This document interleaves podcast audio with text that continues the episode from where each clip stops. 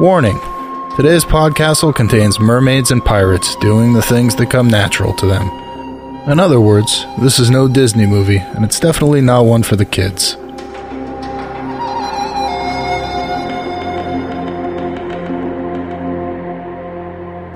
Podcastle, episode number 93, for March 2nd, 2010.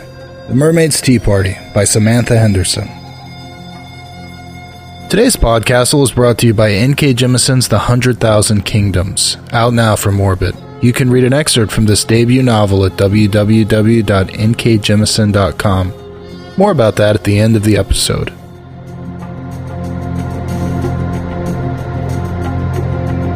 Welcome to Podcastle. I'm Dave Thompson. We've got a great story today featuring terrifying mermaids and a deranged pirate, so I'd like to take a few minutes to talk to you all about Disney. Yes, Disney. My four year old daughter Claire's favorite first ride at Disneyland wasn't Small World, thank God, or the Tiki Room. It was Pirates of the Caribbean. I can't remember exactly how old she was when we first took her on it, but she was less than a year. My wife was a bit scandalized, I think, and fair enough. I mean, we are talking about pirates here dirty, filthy, drunken, murderous, lecherous pirates who plunder a cursed treasure and burn down a city. But that song is so fun, isn't it? We pillage, we plunder, we rifle and loot. Drink up, me hearties, yo ho. We kidnap and ravage and don't give a hoot. Drink up, me hearties, yo ho. Yo ho, yo ho, a pirate's life for me. I suppose part of what's so disturbing about that song is how catchy it is. There was something about that ride, the song, or maybe all the bright colors that made Claire absolutely love it. And every time we went to Disneyland for about a year and a half, she wanted to go on Pirates. Then all of a sudden she stopped. For about a year, she didn't want to go on that ride or anywhere near it. I don't know why, but all of a sudden it seemed like Pirates of the Caribbean had become about something much darker and more disturbing than what Claire could handle. Whatever it was, all of a sudden these pirates that had once delighted her now really terrified her. That lasted for about a year. Now, Claire's happy to go on it again, but to this day I'm still puzzled by what bothered her about it so much. I don't think it's the skeletons. I have a shirt with about a hundred skulls on it, and whenever I wear it, she smiles and refers to it as my pirate family shirt. The two biggest skulls are the mommy and daddy pirates, and all the little ones are their babies. Those are some pretty busy pirate zombies, I guess. Anyway, I bring this up because a lot of people complain about the over Disneyification about things, and while I don't think Disney is the epitome of corporate evil, I do understand the trepidation. As much as I enjoy Disney, it's a very distorted fiction. Pirates in general probably weren't as charming as Johnny Depp, savvy, and I'm not sure when fairies went from being straight up wicked and dangerous to being more like, well, the cool kids. The gore and horror is taken out of all the Grimm's fairy tales, and mermaids, well, that brings us to today's story. It's with great pleasure that I get to introduce today's story, The Mermaid's Tea Party by Samantha Henderson. Yes, there are mermaids involved, and no, they're nothing like Ariel. This is the wickedest tea party this side of Wonderland, folks, an absolutely filthy story, and we hope you all love it. It's written for you by Samantha Henderson, who lives in Southern California and has published short fiction and poetry in markets such as Strange Horizons, Chizine, Realms of Fantasy, Fantasy, Lone Star Stories, Goblin Fruit, and Mythic Delirium. Her short story Bottles was shortlisted for the 2009 Nebula Award, and her fiction and poetry has been podcast at Podcastle, Escape Pod, Drabblecast, and Starship Sofa. The story is read for you today by the amazing Tina Connolly, and I don't use that Spider Man adjective lightly. She's an actor and writer in Portland, Oregon, and she's one of the few authors to have her own stories featured on all three Escape Artist podcasts. You can find her online at tinaconnolly.com. Unfortunately, we're all out of rum, but there's some very expensive tea that's just washed ashore. So stir in a little honey, sit back, and enjoy the story. The Mermaid's Tea Party by Samantha Henderson. Cassandra's frozen hand slipped on the slick rocks and she kicked her legs weakly. Salt water filled her mouth, chilly and bitter. Unable to lift her head, she gagged. One of the mermaids, the blue eyed one with the sharp nose and the straw hat with sodden paper roses, noticed her and grabbed her by the back of the neck, pulling her up over the wet, rough rocks. She felt skin scrape off her knees, but was too cold to register the pain. The mermaid dropped her on the sharp, wet rocks of the little islet, which surely must be submerged at the high tide. With a graceful flick of her blue green tail, she turned back to her companions. One, with dark red hair to her waist that matched the rippling highlights of her tail, was perched on a nearby outcrop. She wore an officer's cap on her locks and a jet beaded pelisse about her shoulders, her red tipped breasts peeking out. The sight of the pelisse gave Cassandra a pang. It was her mother's, and Mamma was dead. The third was submerged to her chin in the water just before the red headed mermaid. Her dark hair floated about her like seaweed. She caught Cassandra's gaze and grinned, teeth yellow and sharp between perfect, rose red lips. Cassandra panted, her ribs bruised by the knots of basalt beneath her. Miss Murchison floated just the other side of her, face down in the salt water, bobbing gently up and down. The governess' pale blue dress ballooned around her, and one foot still retained its shoe. The other was covered only by a grey stocking, made ragged by time and circumstance, one bluish toe peeping forlornly out. It seemed to Cassandra that Miss Murchison was floating lower and lower in the water. She could still see a few remnants of the Marguerite floating atop the white streaked water, some squarish shapes that could be boxes, some of the larger boards. There were white specks that Cassandra thought might be people. None of them moved of their own volition. The floating mermaid giggled as the blue tailed one cursed. She dropped her saucer, and the fragile porcelain shattered against the rocks, the elaborate gold and pink enamel alien against the black surface. It was an expensive set, better than the one Cassandra's mother kept for best. It probably belonged to one of the richer passengers that floated out amongst the wreckage. The mermaid poked at the fragments irritably, retaining her awkward grip on the cup, and some of the sea water slept out. The red haired mermaid smirked, holding her saucer on what passed for her knee in a horrible mockery of gentility, pinching the handle of the cup between two sharp nailed fingers, one pinky crooked out. A ruddy slit pouted up the front of her tail, just where a woman's legs would meet. Cassandra closed her eyes against the glaring sun. How long she'd been here, watching these nightmare creatures play at tea time, with salt water and Sevres china, while her governess and two hundred men and women drowned around her. She licked her salt cracked lips and thirsted. I'm bored, declared the red headed mermaid. She poured a long stream of sea water from her cup into the water beneath her. And tea is no fun at all. And I'm hungry, said the submerged mermaid, still looking at Cassandra. Her stomach nodded, and she shivered despite the merciless sun. In her fear, she saw a way to live for a while. You're not doing it right, she said faintly, her tongue thick. Only the blue tailed mermaid, the one with the hat, heard. She bent over and seized her by the back of the neck again, as if she'd been a naughty kitten, and pulled her upright. Cassandra struggled to hold herself up. She felt like a rag doll trod over in the mud. That's not real tea, she managed. It's just pretend.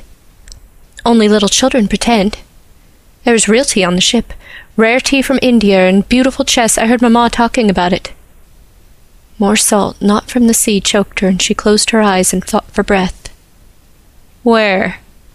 The mermaid's strong fingers tightened. Cassandra winced. I don't know. In the captain's quarters, maybe.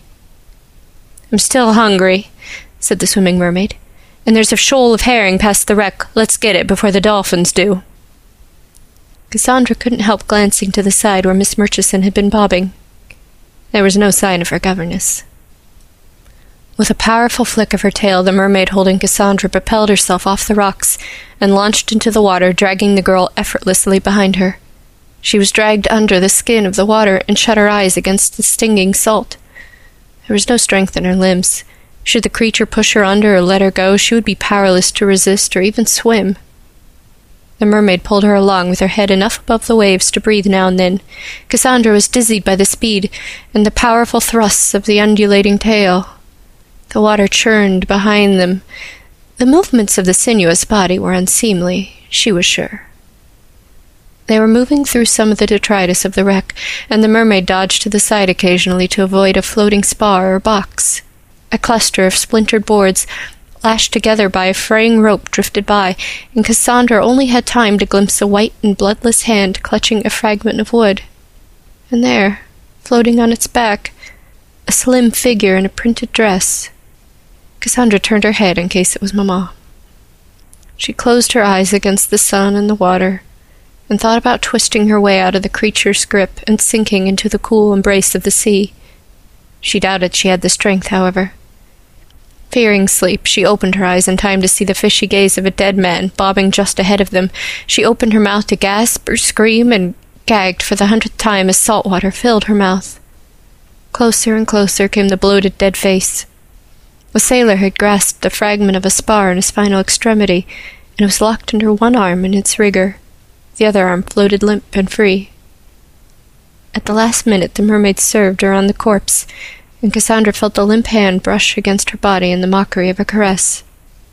She was torn between horror and pity and the body and the scattered detritus of the wreck were behind her, smaller and smaller in the distance, left to wash ashore or sink with the other ships that disappeared, year after year.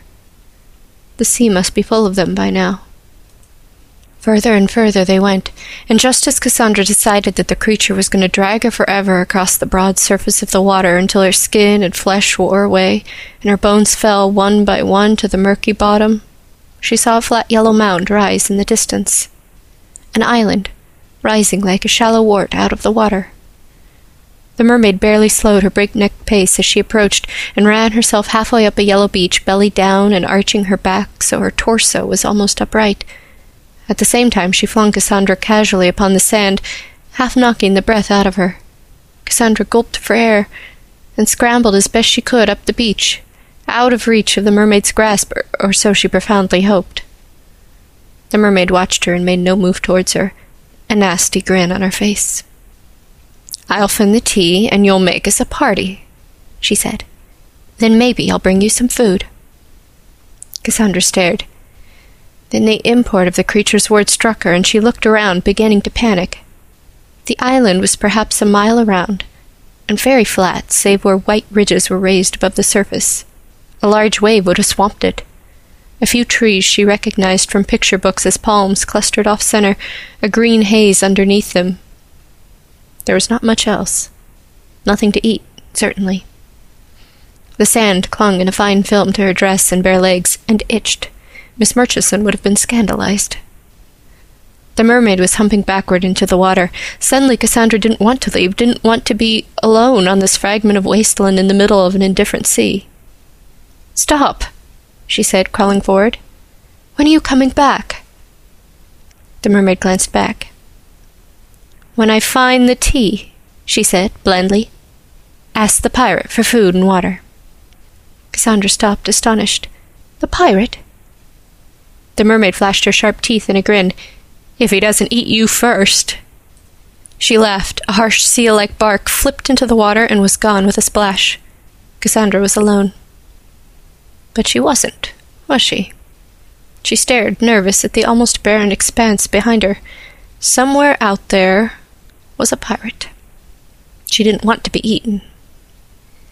The sand was soft enough, but as she walked inland it became more and more filled up with rocks, which bruised her bare feet and made her long for her slippers, although those would soon be shredded here. Miss Murchison would never let her run barefoot, telling her feet would become calloused and hard, unladylike. But men will never see my feet, Cassandra declared, and Miss Murchison had blushed and said that didn't matter, never mind that, and in time she'd know. Cassandra wished that her feet were calloused and hard now.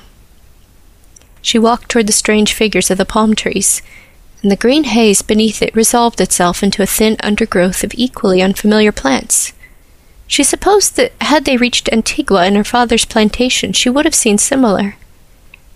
She was flanking one of the raised white ridges. Within it, small white crystals glittered. Curious, she brushed a hand across it. It was harder than the sand, more crumbly than the rocks. She took a grain to her mouth. Salt. The inside of her mouth felt so puckered with the salt water she could barely taste it. This must be one of the salt islands her papa had written of, back when he wrote frequently, and the post brought his letters, sometimes weekly, sometimes all in a heap after several months, and Mamma had to sort them out and dole them forth day by day. Back when good news came from the plantations, and Mamma's eyes still sparkled. In her father's letters, the West Indies seemed fantastic as her books. Forests of sugar cane, and the burning of it in season, and the caramel taste to the air, islands of salt, and dark skinned folk shoveling it out like diamonds. When she was allowed to read the letters when her mother was done, she taked them to her room, hold the edge of the thick paper between her teeth and dream of the taste of salt and sugar.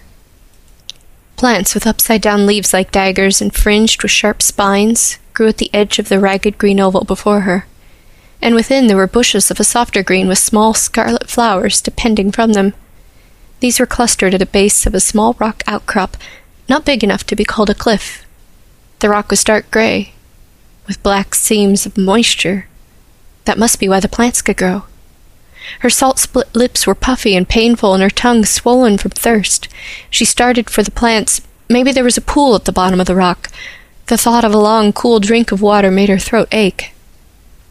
She saw it a fraction of a second before it hit her. A long figure moving like lightning. Then it struck, and she was down, rolled on her back in the sand, the breath knocked from her ribs.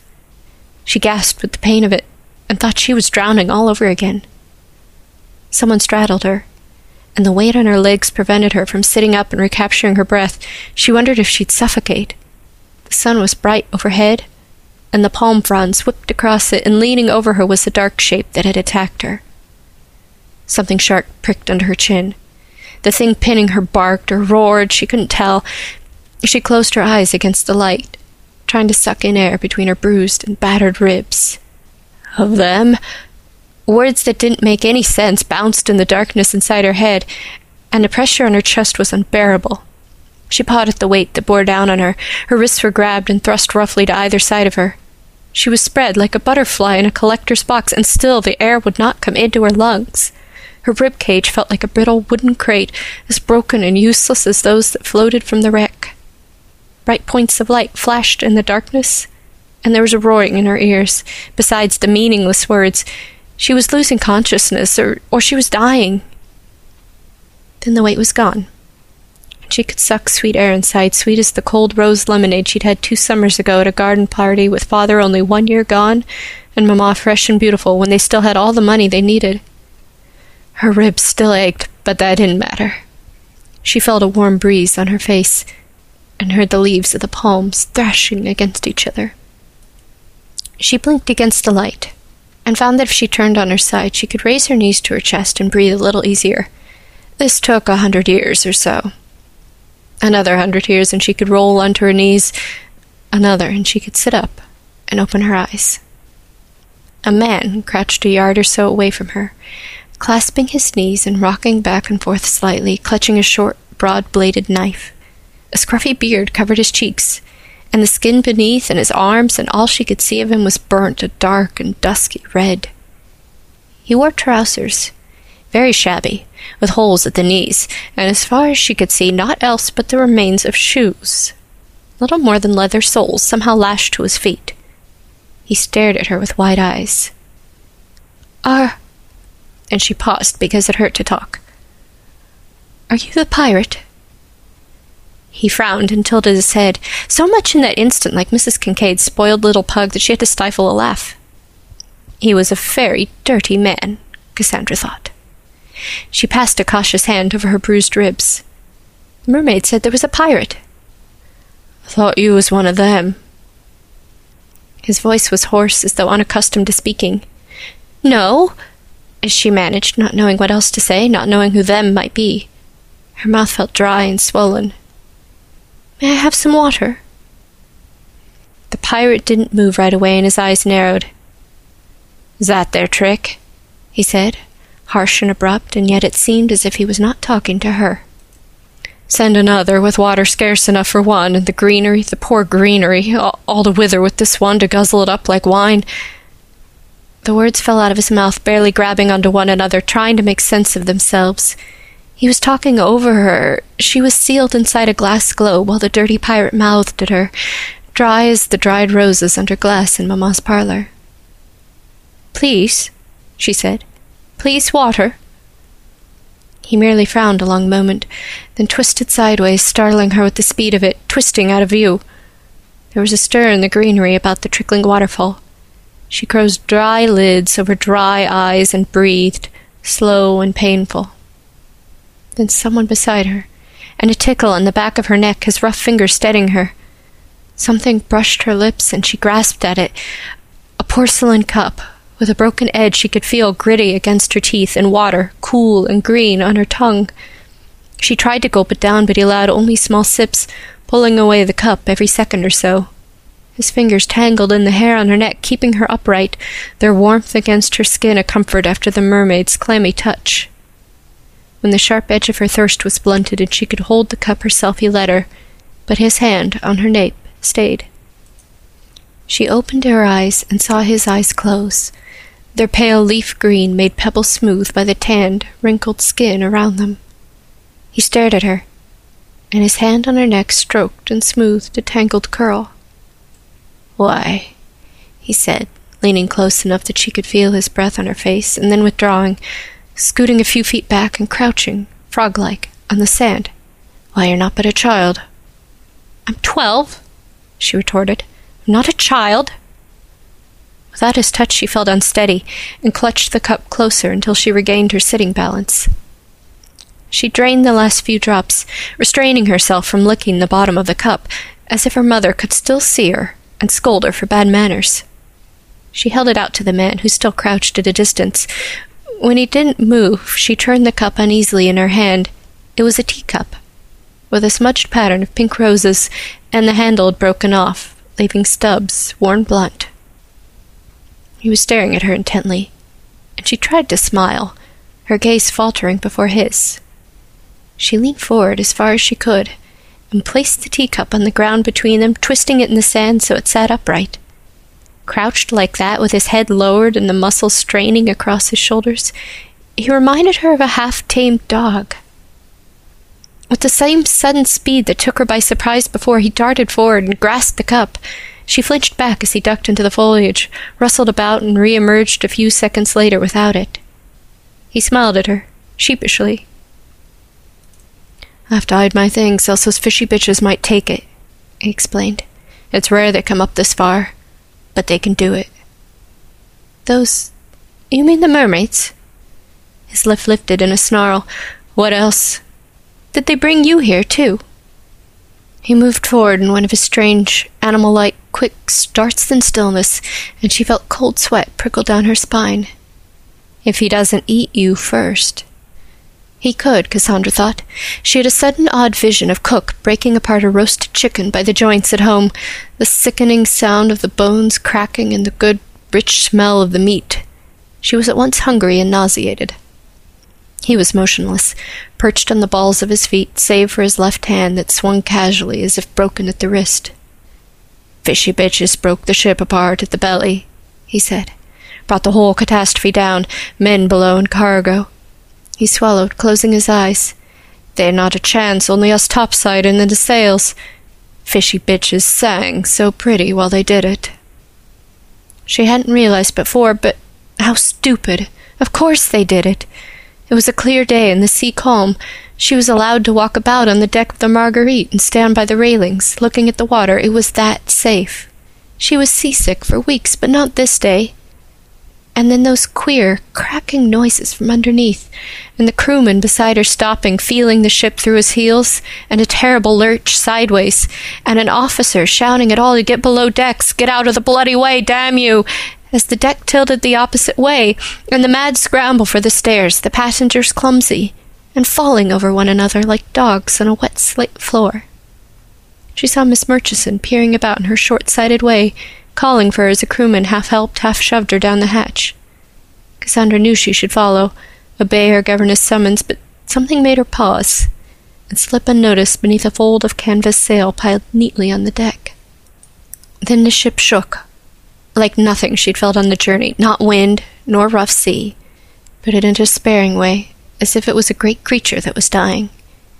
It was shivering apart, she saw now, and the shouting, desperate men unable to save it. She didn't wish to see, and pulled the canvas over her head, but the sounds penetrated the grind of broken timbers, the booming, despairing calm of the captain's orders, the snap of ropes. And then she was falling. Everything was falling, the water shocking cold, her limbs churning instinctively, grasping a timber, splinters tearing into her hands, shouts turning into screams. A small, cruel hand on her neck. She looked at her hands. They were torn and bruised, and long splinters still stuck purple beneath the skin. Her hands were so soft. What right did she have to be alive, being so soft? Murder, she whispered. They murdered the ship, all those people. My mother. Her breath caught. She remembered lying awake on a summer's night, a warm breeze soughing through her curtains, wishing so hard that she might, one day, see a mermaid. A fairy. Something extraordinary thinking with all her then six year old might how dreadful it would be if there were no magic in the world after all. The man tilted his head. Aye, they kill like picking flowers till it bores them. Who knew, with all the tales of siring a school of porpoise on a mermaid bride, they had such a taste for death? And your mam drowned, poor little thing, and your pa as well. She was crying. She wiped her nose on her sleeve. Not father, no, she said. Mamma and I and Miss Murchison, we were bound to meet father in Antigua. He sent for us to come to his plantations. Ah, planters get, he rumbled soft. He'll be waitin', won't he? Longer than he knows. Sir! She couldn't stop her eyes from prickling. Her whole head was hot and leaky now. Nay, they must be patient in their kingdoms of cane, their salt islands, he went on, ignoring her indignation, for delays of the waves of the sea trade. He'll wait for word from the harbor, and when it never comes, he'll go thereupon and watch the sky, along with the rest, waiting for cargo, family, word of home. Unless he finds comfort in dusky arms, long and lean and strong from chopping cane or stirring the pot, have I the right of it, missy? He grinned with his yellow teeth, and Cassandra balled her fists. Pirate! She snapped. Dirty pirate, I don't care if you eat me. Her face was warm and snotty with grief and anger. She didn't care now. On impulse, she swiped at him with her small, chapped paw, missing him entirely. He scuttled back a few paces, ducking his head. There you are, missy, he said. Remember to be angry when you can. That saves you in this place. She bit her lip and curled in on herself, feeling the grit of the sand on her skirts, on her forehead, smelling salt and fish. She pressed her face into her knees until it hurt just enough. There, he said again, closer now, but she wouldn't look. Cry what you must, but no more. There isn't enough water here to feed your grief, so let it end this night. She felt the slightest of touches, just at the end of the hairs that curled and fell past her cheeks, almost as if a faint breeze stirred them. When she looked up, he was gone, and the red sun was dipping into the sea. There was just a trace of cool in the air. She scrubbed her face as clean as she might with a reasonably clean part of her hem, and mindful of the pirate's words, cried no more. He'd made himself a nest as deep in the green oasis as he could, padded with large, flat, fibrous leaves and dried grasses. It reminded her of the hollow places in the woods one could find of a morning, where the deer had hid their young for the night. There you can sleep, he said, and I'll bunk beyond here. He pointed at a thick green cluster between two thick palm trunks. Cassandra squinted. The bushes, if that's what they were, looked too regular. He saw her watching, and his voice grew rough. And don't be disturbing me in the night or prowling around there. I'm like to kill you in my sleep in the midst of my dark dream, and Let me not mistake you for a nightmare, lass. She was too tired to do anything but nod and kneel into the bed he'd made, made smooth by the weight of his body over how many nights? How many years? He didn't frighten her, not really, but the weight of his exile did. Cassandra had no shoes to place beside her bed. She made herself as comfortable as she could in her hollow, in her salt stiff dress, pillowed on her forearm. Overhead the stars were sharp and bright, in unfamiliar patterns. Exhaustion took her quickly. As she drifted off, she thought she could hear the pirates singing, except that it sounded like many men chanting together, soft and husky in a box at the bottom of the sea. In the morning she woke to a blazing blue sky and a dry, cracked mouth. She could barely move for stiffness, and every joint ached. The pirate, and she was beginning to believe he wasn't a pirate after all, brought her water in a thick chipped cup and a chunk of brown, salty, dried beef. Let it soften in your mouth, he advised, settling on a flat stone beside her nest. She eased herself upright, careful not to spill a drop of water. The beef was hard, and difficult to chew, and she had to sip more water to even start to work on it. The mermaid said you were a pirate, but you couldn't be, could you? There aren't any pirates any more, she said after she'd masticated a mouthful to the consistency of soup and swallowed it down. Her belly cramped a little, but it felt good to eat something. He smiled slightly, still looking towards the beach. In the days to come, she learned he never took his eyes off of it long, as if fearing attack from that quarter. Ah, oh, but I am handsome Jack of Madagascar out of Libertatia. As fine a gentleman rogue had ever served under the bonny black flag. He grinned, showing teeth spotted here and there with decay. That's what I told them, anyway. And they didn't kill me like they did the rest. She took another bite and concentrated on chewing, her jaws sore. She knew she must eat, no matter how it turned her stomach to think on the rest the sailors, the passengers, poor Miss Murchison with her forlorn blue toes sinking beneath the waves, or worse. The man was still talking. Four and twenty blackbirds ready for the baking, he said in a sing-songy voice. One hundred twenty blackbirds, actually, all trussed up below decks like fine fresh fowl, roast and ready, bound for the cane fields, bound to shovel salt. Cassandra swallowed. Her belly felt leaden. Ten dozen blackbirds down to the bottom with thirty crew with them, he continued, singing in their chains, screaming as the water gushed in. I could hear them all the way down. He closed his eyes tight. I still hear them, all the way down, ten thousand leagues from Africa. He opened his eyes suddenly, and his gaze struck her like a blow. What is your name, my lady? And his voice sharpened, sane and direct. Cassandra, she said, and the mad look in his leaf green eyes made her suddenly reckless, and she continued, Miss Cassandra Willows of Ladymer Park. He stared a full minute at her without blinking, then barked suddenly a startling sound. She realized he was laughing. Your blackbirds, then, child, or at least your sire's. What willows of South Bend Plantation, sugar cane, and salt fields out beyond the shore? Ay, his name on the manifest, along with others, I'm sure. Poor little bitch, with dog sire bereft of his blackies and damn dog sunk beneath the waves, cheek by jowl with the cargo. He threw back his head and howled. She bolted, not towards the shore, for she couldn't bear to look, not yet, at the endless blue waters and what they might contain. She ran deeper into the oasis, weaving between the trees, feeling the sharp leaves of the undergrowth tearing at her arms. The rock outcrop where the water trickled was before her, and she huddled at his foot, knowing she couldn't hide, that he'd find her whenever he chose, but praying that for a little while, at least, he'd leave her alone.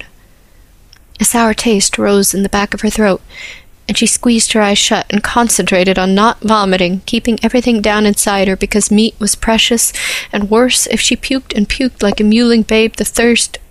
Oh God, how she feared the thirst. She breathed deep and everything settled slowly. The bile in her throat receded. Cassandra opened her eyes. She was alone. He hadn't followed. In the distance, she could still hear him howling.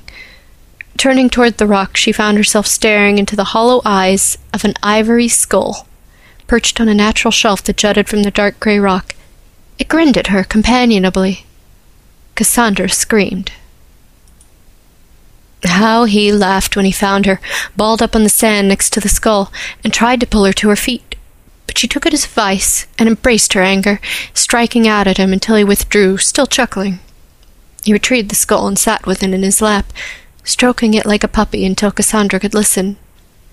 Perkins, Perkins, Percival Perkins, chanted the pirate, rubbing the top of the skull, which Cassandra could see was polished smooth. He was a good swimmer. He made it to the island, too, long of me called farther than I could, far past the high water mark. They can hump themselves that far and higher, even up to the green, but they don't like it. Hurts their delicate bellies, I suppose.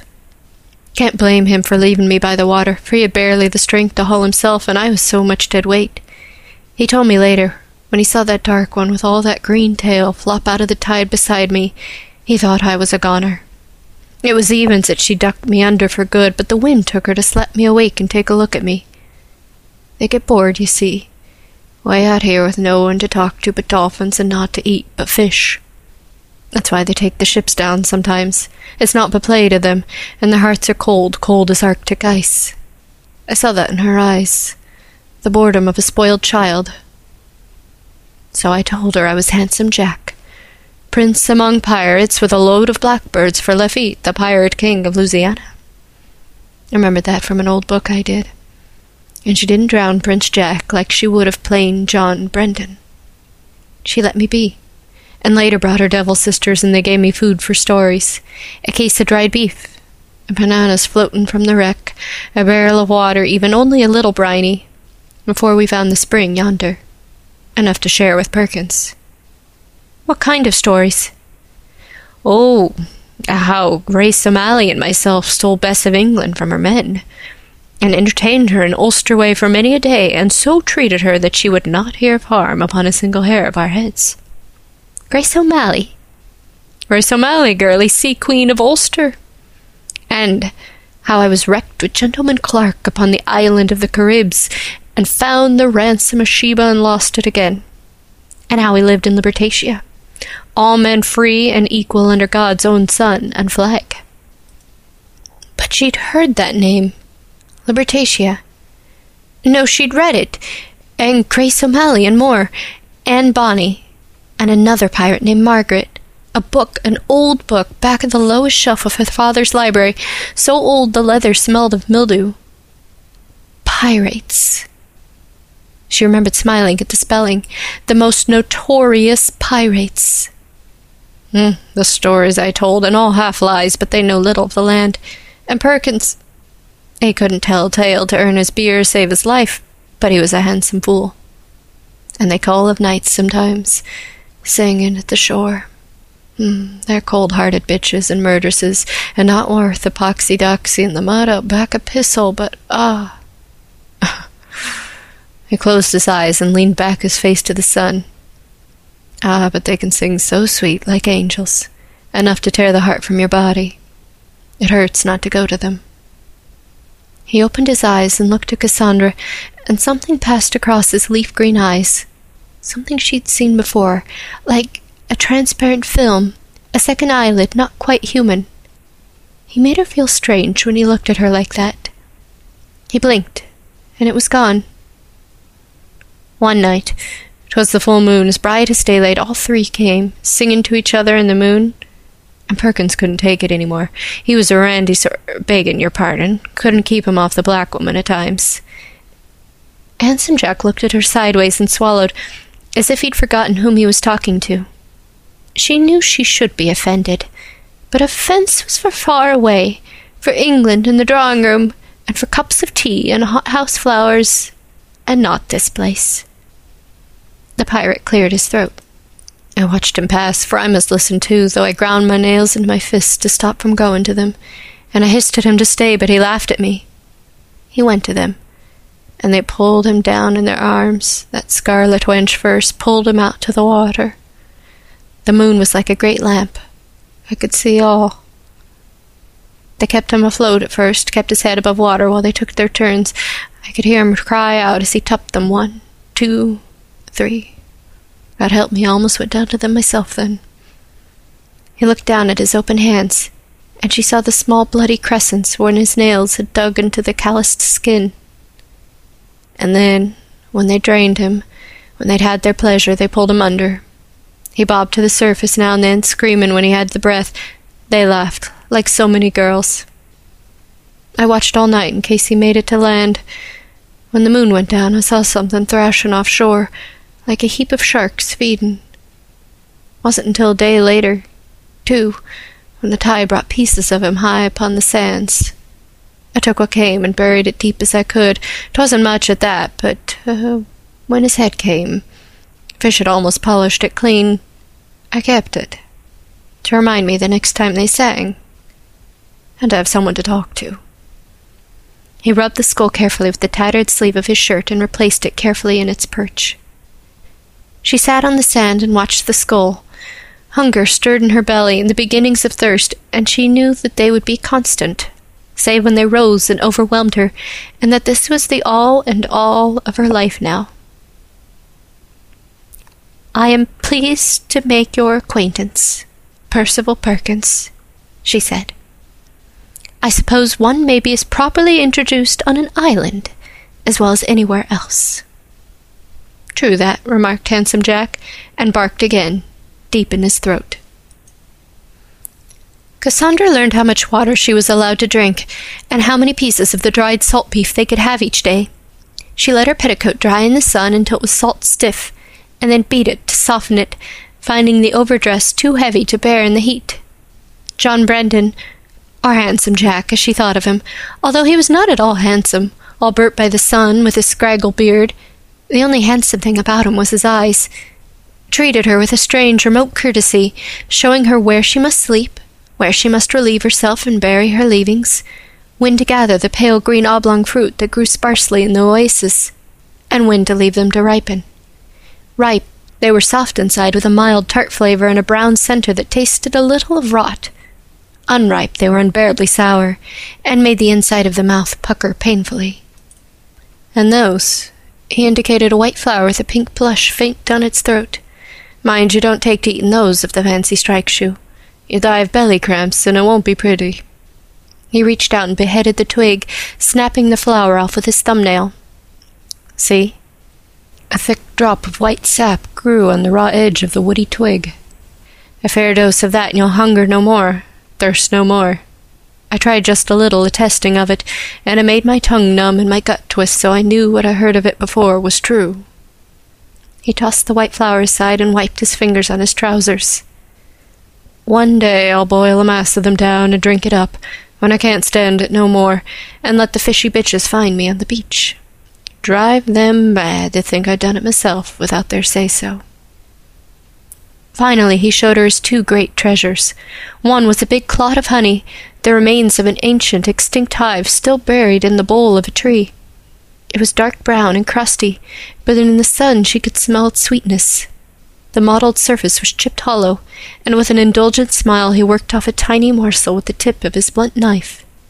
She let it melt on her tongue, and it filled her with a musky sugar tang. No more than that, he said. We'll need it later for strength when we take the boat down to the water. Boat? Hope stung painful in her chest. You have a boat? He put his finger to his lips, but smiled pridefully.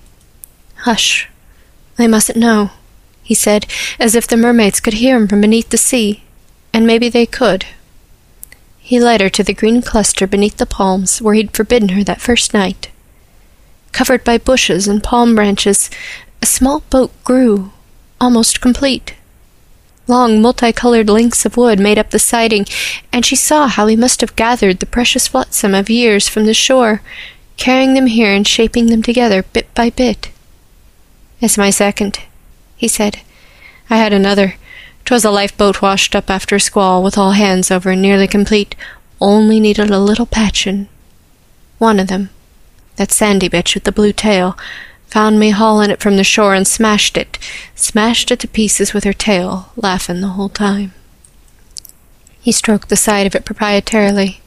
I don't know how long she'll hold without leakin'. I'll tar her the best I can, but Maybe long enough to get to Antigua. He shifted the branches over it again. If you find a piece of handy lumber washed up, sometimes it'll take a wreck years to break on shore.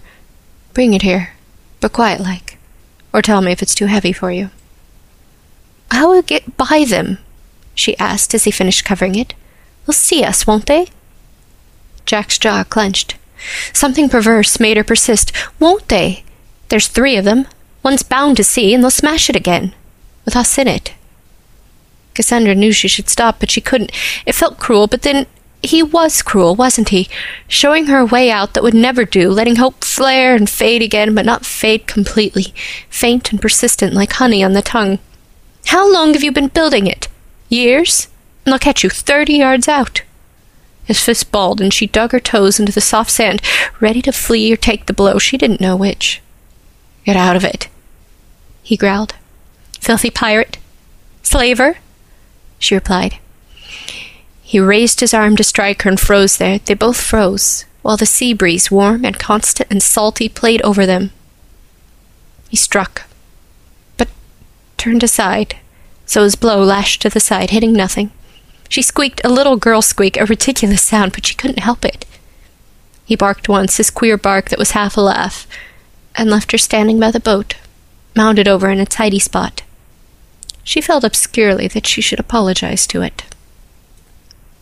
Cassandra found Handsome Jack sitting before Percival Perkins' skull, holding a broken branch of the poisonous flowers. A thick string of white sap trailed from the stem. She stared at the blooms clustered on the branch. They weren't very pretty, she thought. There was something hard and waxy about them. Something sparked in her head. A wicked thought. A mean little thought. It felt good. No, you shan't poison yourself, she said, and her voice sounded as if it were coming outside of her body. No, not that. Handsome Jack squinted at her. What are you babbling about, missy? he said. I'll poison myself in my own good time, and none can take that from me. No, but listen, Jack. She sat beside him, trying to control the excitement in her voice.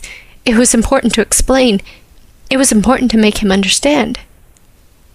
They wanted a tea party, the mermaids. Fishy bitches. she covered her mouth and felt like giggling with the daring of it.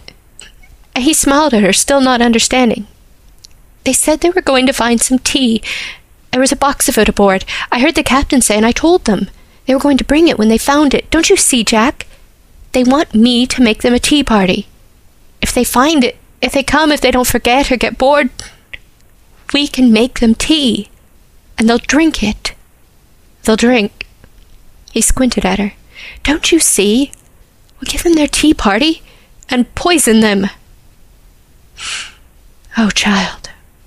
He threw a furtive look over his shoulder as if one of the mermaids could have somehow snuck up behind him, before turning back to her with a conspiratorial whisper. Do you think? Do you think they'll do it? They drank sea water. They live in sea water, and we'll make it sweet. With the honey, you have enough left. It won't work. He twisted the branch between his rough fingers as if he would eat it down right there. Like the boat, it won't work. The boat will work. They'll be dead, and I'm sorry, Jack. It's a beautiful boat. He stared down at the crumpled blooms and straightened one out with a brown finger. She is, ain't she? What'll we call her? A pirate name. The Grace O'Malley. That's a fine name, lass. Very well. The Grace O'Malley. They came when she was hunting the shore for wood, the red haired mermaid with her red gold tail, and the blue tailed one that had worn the hat and at first she thought they must know about the boat. But they laughed together and smiled sweetly at her, heaving between them a big wooden chest well sealed with wax. Look what we found, called the red-headed one. Come and see. And despite her misgivings, Cassandra went to them, where the sand was solid packed and wet, her bare feet wringing out the salt water in pale crescents beneath her. The mermaids parted and let her examine the chest. The print of a seal was embedded deep in the wax. She scrabbled at the top with her broken nails, knowing she couldn't open it by herself. Here. The blue mermaid with the light brown hair pushed past her impatiently. Cassandra could see that her long fingers terminated in nails that were long and sharp, more like elegant talons than anything human. She ran them along the side of the chest, finding the groove where the lid sealed, and with barely a grunt she popped it open and thrust it aside. Cassandra bent over the open chest. Unmistakable, the fragrance of tea rose from the bags, still dry, that lay inside. With a shaking hand, she reached in and took a pouch. She didn't need to open it to know what it was. It smelled like the inside of a vessel used to import spice must smell like, redolent with the perfume of the East, of India, of everything exotic and fine brought home to be brewed in her mother's china. Is it good? said the red haired creature, sounding younger than Cassandra in her eagerness. Yes, very good.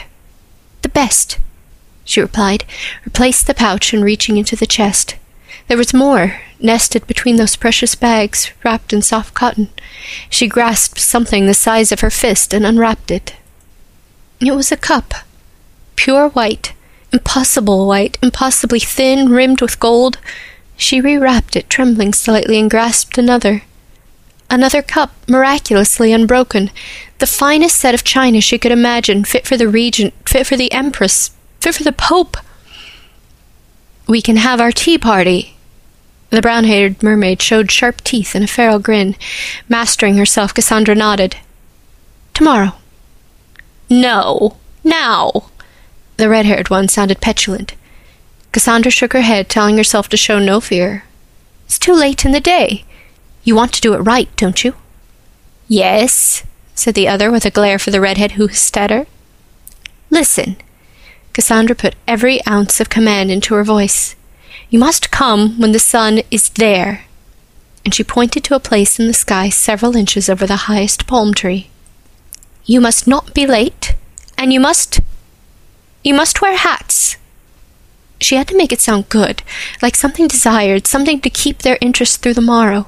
A ritual. Hats. The redhead sounded dubious. She tried to sound like Miss Murchison. All ladies wear hats to tea. Well, then we will.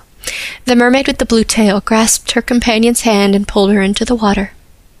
Cassandra stood beside hundreds of pounds worth of finest Ceylon, watching their wake subside. The tide was coming in fast, looking at the foot of the chest, and she feared there was no time to get Jack to carry it inland for her. In the end, she took three of the pouches and four of the beautiful cups, without saucers, in the skirt of her petticoat. She imagined the high tide washing the great box with its imperial seals out again onto the bosom of the waves, tea leaves spreading across the water thin, gold rimmed china sinking to the bottom, where the drowned slaves sang beautiful cups for their elevences. The tea was dreadful, of course, boiled in the same old tin pan they'd boiled the sap of the deadly flowers in, but they didn't, she prayed, she prayed, know what it should taste like. They'd softened the honey in the sun all morning, and she dripped it long and brown and slow into the concoction. I hope it's enough, said Jack, glancing nervously at the sea as the sun rose higher. I hope it's strong enough. It hadn't occurred to her until now that maybe the liqueur of the poison flowers might not be strong enough to kill them, or maybe it would have no effect at all. They were big and strong and half fish. They weren't human. It was too late to worry about that. She wrapped the horrid thought away in a dark place in her mind. At the assigned time they came, all three of them. Cassandra watched as they thrust their way out of the water and up the sand, strangely graceful for all they were out of their native element. She understood Jack's fear then that they could enter the very heart of the oasis, the secret place where he kept his boat and every hope he held. She steeled herself, straightened her back, and walked out to greet them, carrying the cups and the pan with extra tea on an old salt leached board as an improvised tea tray. She was Miss Cassandra Willows of Lady Mare Park. Damn it to hell, she would play the lady for them. Seeing them up close, she had to stifle a giggle. They had followed their instructions about wearing hats. The brown haired one had somehow retained the hat with the paper roses, very tattered now, from that first day. The redhead wore a sailor's cap at a rakish angle.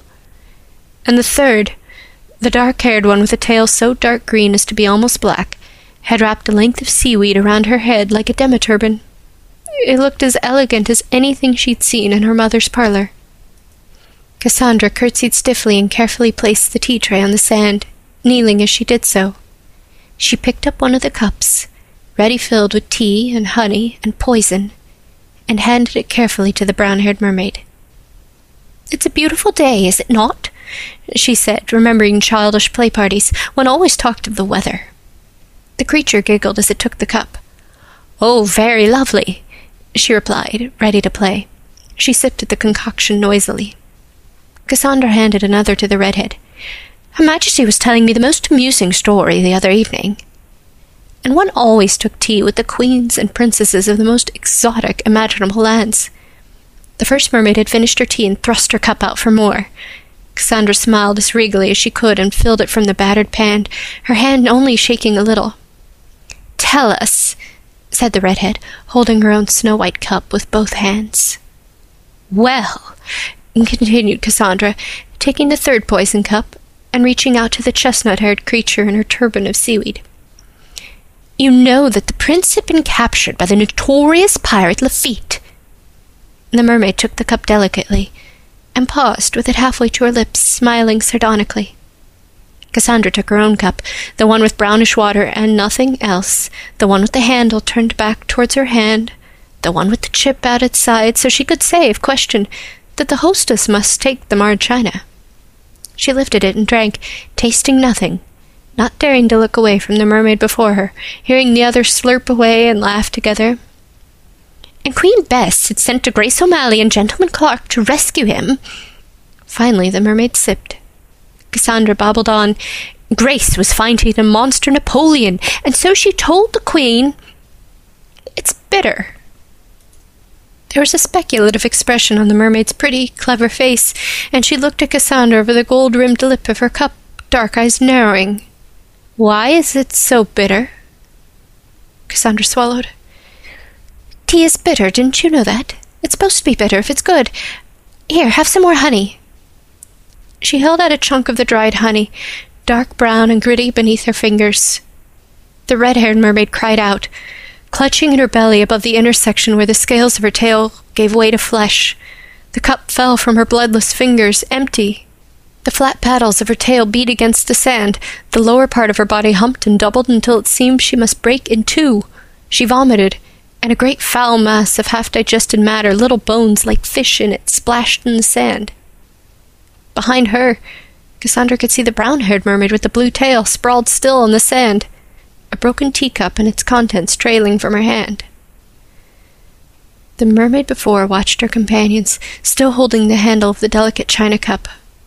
Now she turned back to Cassandra, her upper body swiveling like a cobra, teeth bared.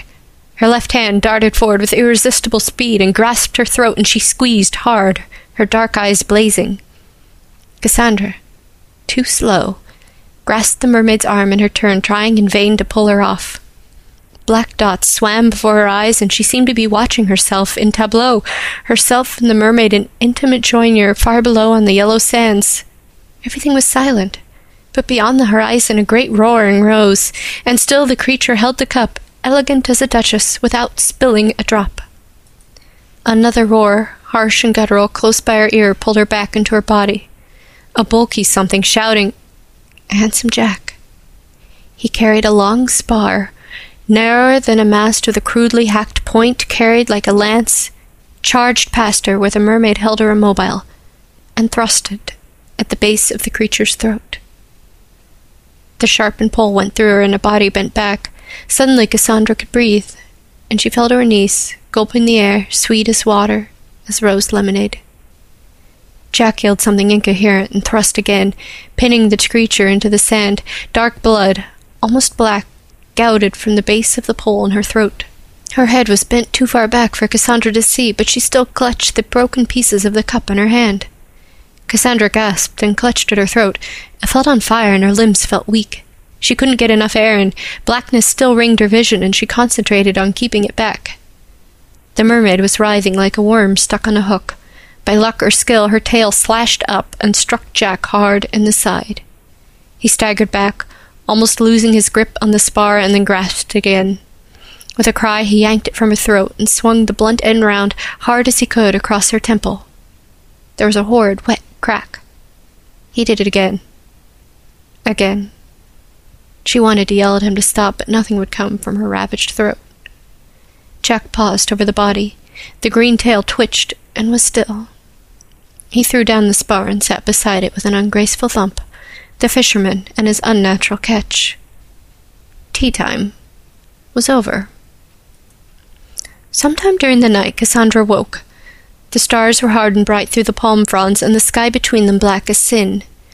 Her neck still burned. She could feel each individual mark the mermaid's cruel fingers had made. Handsome Jack was gone. And a brief panic fought with her exhaustion, and the lassitude in her tired limbs curled up warm and snug in her nest. Somewhere beyond the slight trickle of water, something was making a sound. Some animal, perhaps, panting or grunting rhythmically. It reminded her of Mamma's cough two years past, a cold she couldn't shake and tried to suppress stifling her spasms at the tea table, lips resolutely closed, a soft, steady barking sound the result. Cassandra tucked her knees further beneath her chin and went back to sleep. The mermaids were still sprawled on the sand in the morning. It wasn't hot yet, but the still air stank of fish. One, the brown haired one, the one that had swum her to the island, seemed to have split a ways vertically beneath her belly, well into the area where scales replaced skin. It was where she had seen the pink pouting slit that had seemed so queer on the red haired mermaid that first dreadful day. But this was longer, and scarlet as sunburn. Curious, she went closer. The creature's arms were spread out to the sky, her face flaccid, her open eyes clouded over like a fish after market day. There were milky white streaks across her scales, and more leaking from the ruby opening, as if someone had spilled roe on her. It was not unlike the white sap of the poisonous flower. Come away from that, came Handsome Jack's voice sharp behind her, and she almost jumped. He was tugging the Grace O'Malley out from under its. her shelter of branches and fronds. He frowned at her, his face red beneath his bristles. She trotted over to him and helped him pull the craft out from the little hollow. They pushed it over the sands, careful of rocks that could tear the bottom. Jack, she whispered. It hurt her throat to talk.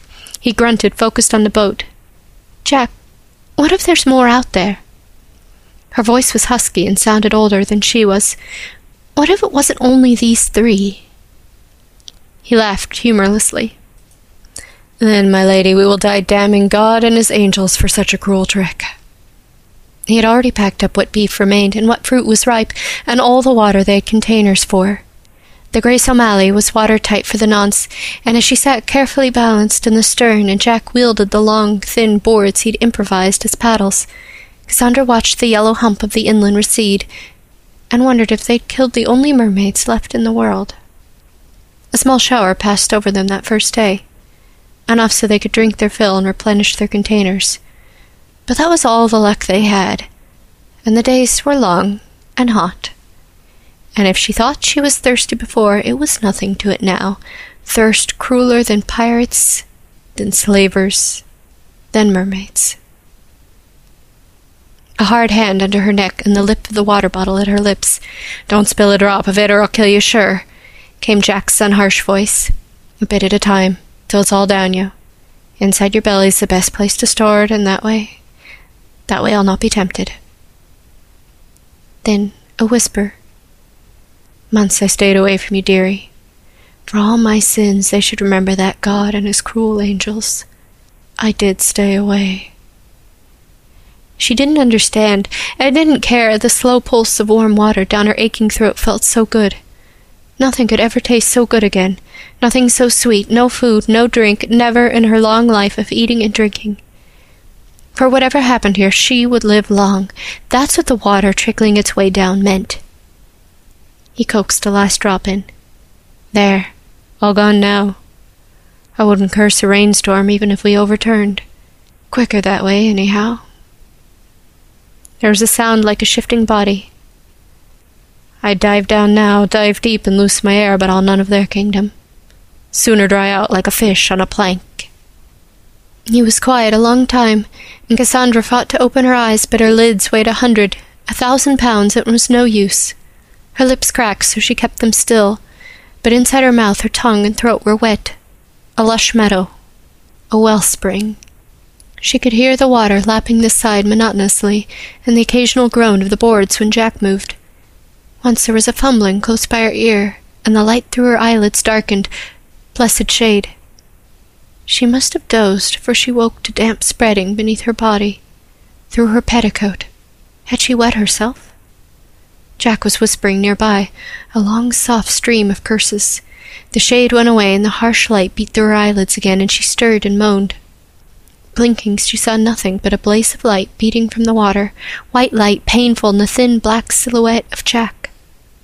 "'Beggin' your pardon, missy, he said, but needs must, for the seams are springin', and we'll go down to the blackbirds none the less. She opened her eyes against the stabbing light and whimpered, hating the sound she made. He shushed her absently, as one might an injured dog. The damp stopped spreading. A long time later, she became aware that he was whispering at her ear with a voice low as the creak of stone on stone.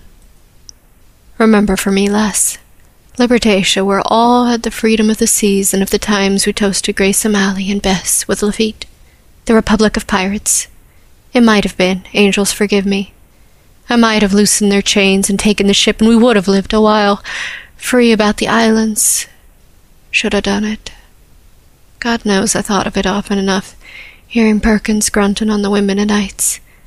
taken Antigua and the Caribs, raised the flag of grace and glory on a high. What a kingdom it would have been! None of it made sense, but it went on and on until the thirst rose again inside her and drowned all else. Hours later, when the sun was not so high and cruel, she watched the rim of the boat and the flicker of water beyond. No strength left to turn her head and look for Jack. She blinked and saw slim fingers grasp the side, with nails that terminated in sharp talons. A muscled arm flexed, and sapphire blue eyes, indifferent as a bird of prey, watched her. Between blinks, it vanished, and it might have been a dream that, and the plash of a long tail, and a salty giggle. A shadow bent over her, blocking the cruel sun, but ah, oh, her head pulsed with the pain of it as she was lifted away from the Grace O'Malley. Strong arms around her, and about her the voices of many men. Is the child dead? It was strange to hear so many different voices, so many men's voices when she had become accustomed to Jack alone. There was a pause, while she was pressed closed against a felted surface, something round and cold biting into her cheek, and beneath that the regular thump of a heartbeat. Alive, just, called a voice just over her head, and she winced from the loudness of it. Luckier in the other, then. Get her below and get her some water. Not too much at first. Gods, look at the marks on her neck. Think it was this poor bastard did it? Perhaps, came another voice. Was she ever between so many men before? But I'd wonder why she wasn't dead then. Maybe he tried for the last of her water and hadn't the strength to do it. Sew him up and heave him over then. I don't want to bring a corpse to Antigua. No, she tried to say. Don't send Jack down to the mermaids, to the singing blackbirds, but nothing came out, and she was cradled in canvas and lifted up, swaying from the end of a rope. Forcing her crusted eyes open, she caught glimpses tall sails sheeted in the wind, ropes crossing them, and men flickering back and forth about their business. So solid, so confident and sure, but a mermaid's fist could bring you down. Be grateful we killed them between us, Jack and I. She was hauled on deck and lifted again. Survivor of the Marguerite, do you think, sir? There's been none other found? Perhaps. A gruffer voice came from behind, and the arms holding her jerked from side to side as if they were going downstairs. But where would she have been? She and that other had the look of a sailor about 'em. For two months, I can't think. Maybe washed up on one of these islands, God knows there's a passel of them about. Well, we'll know when we find out her name. She blinked her eyes open again and saw dimly a room lined with wide boards and light glinting through a window. A pink blur of a face hovered over her own. Now then, lass, you're a lucky one for sure. What's your name, then? She stared at the man's watery blue eyes while Jack's words roiled inside her. Remember the kingdom of pirates. A word would take her home, to her new home, to her father, to his plantation on Antigua.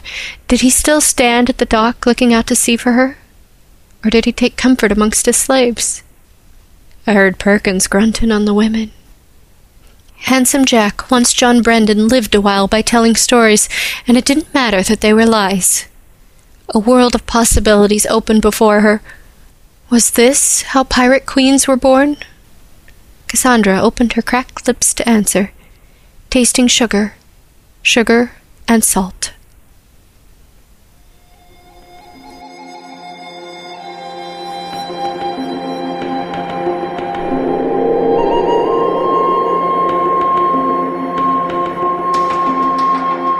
And welcome back.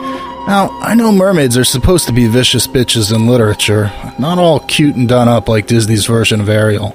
But the way they churn through the ocean, casually drowning and murdering, or flop around on the sand, raising back on their tails like cobras to strike, well, I don't think I was scared of mermaids before I read this one. Hearing Handsome Jack, yeah, that's how I'm thinking of him too. Hearing him call the mermaids fishy bitches absolutely chilled me. It's even better than hearing a space priest call a bishop a slimy octopus abortion. And I've got a no prize for anyone who catches that reference. Anyway, thanks for letting all of us here at Podcastle tell you another story.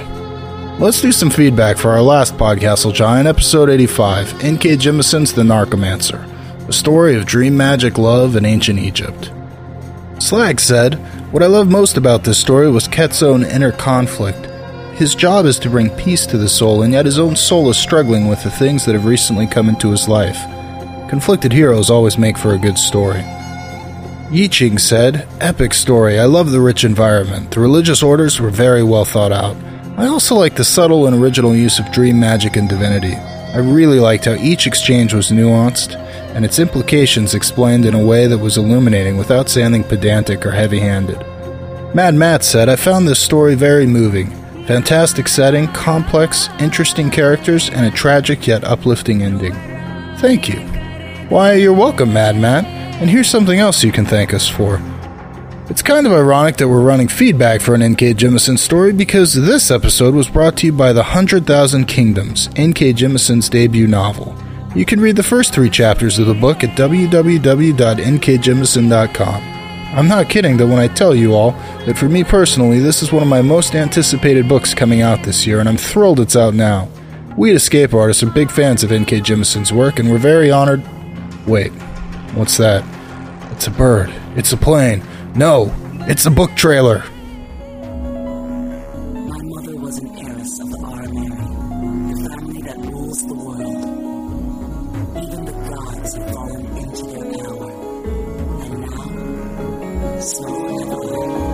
From debut author N.K. Jemisin comes a stunning epic fantasy novel of intrigue, betrayal, and dark beauty.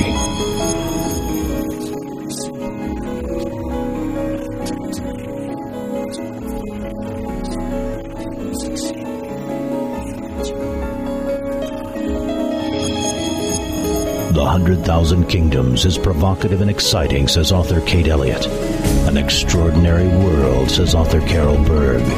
Tell me why you killed my mother. The Hundred Thousand Kingdoms, out February 25th from Orbit Books.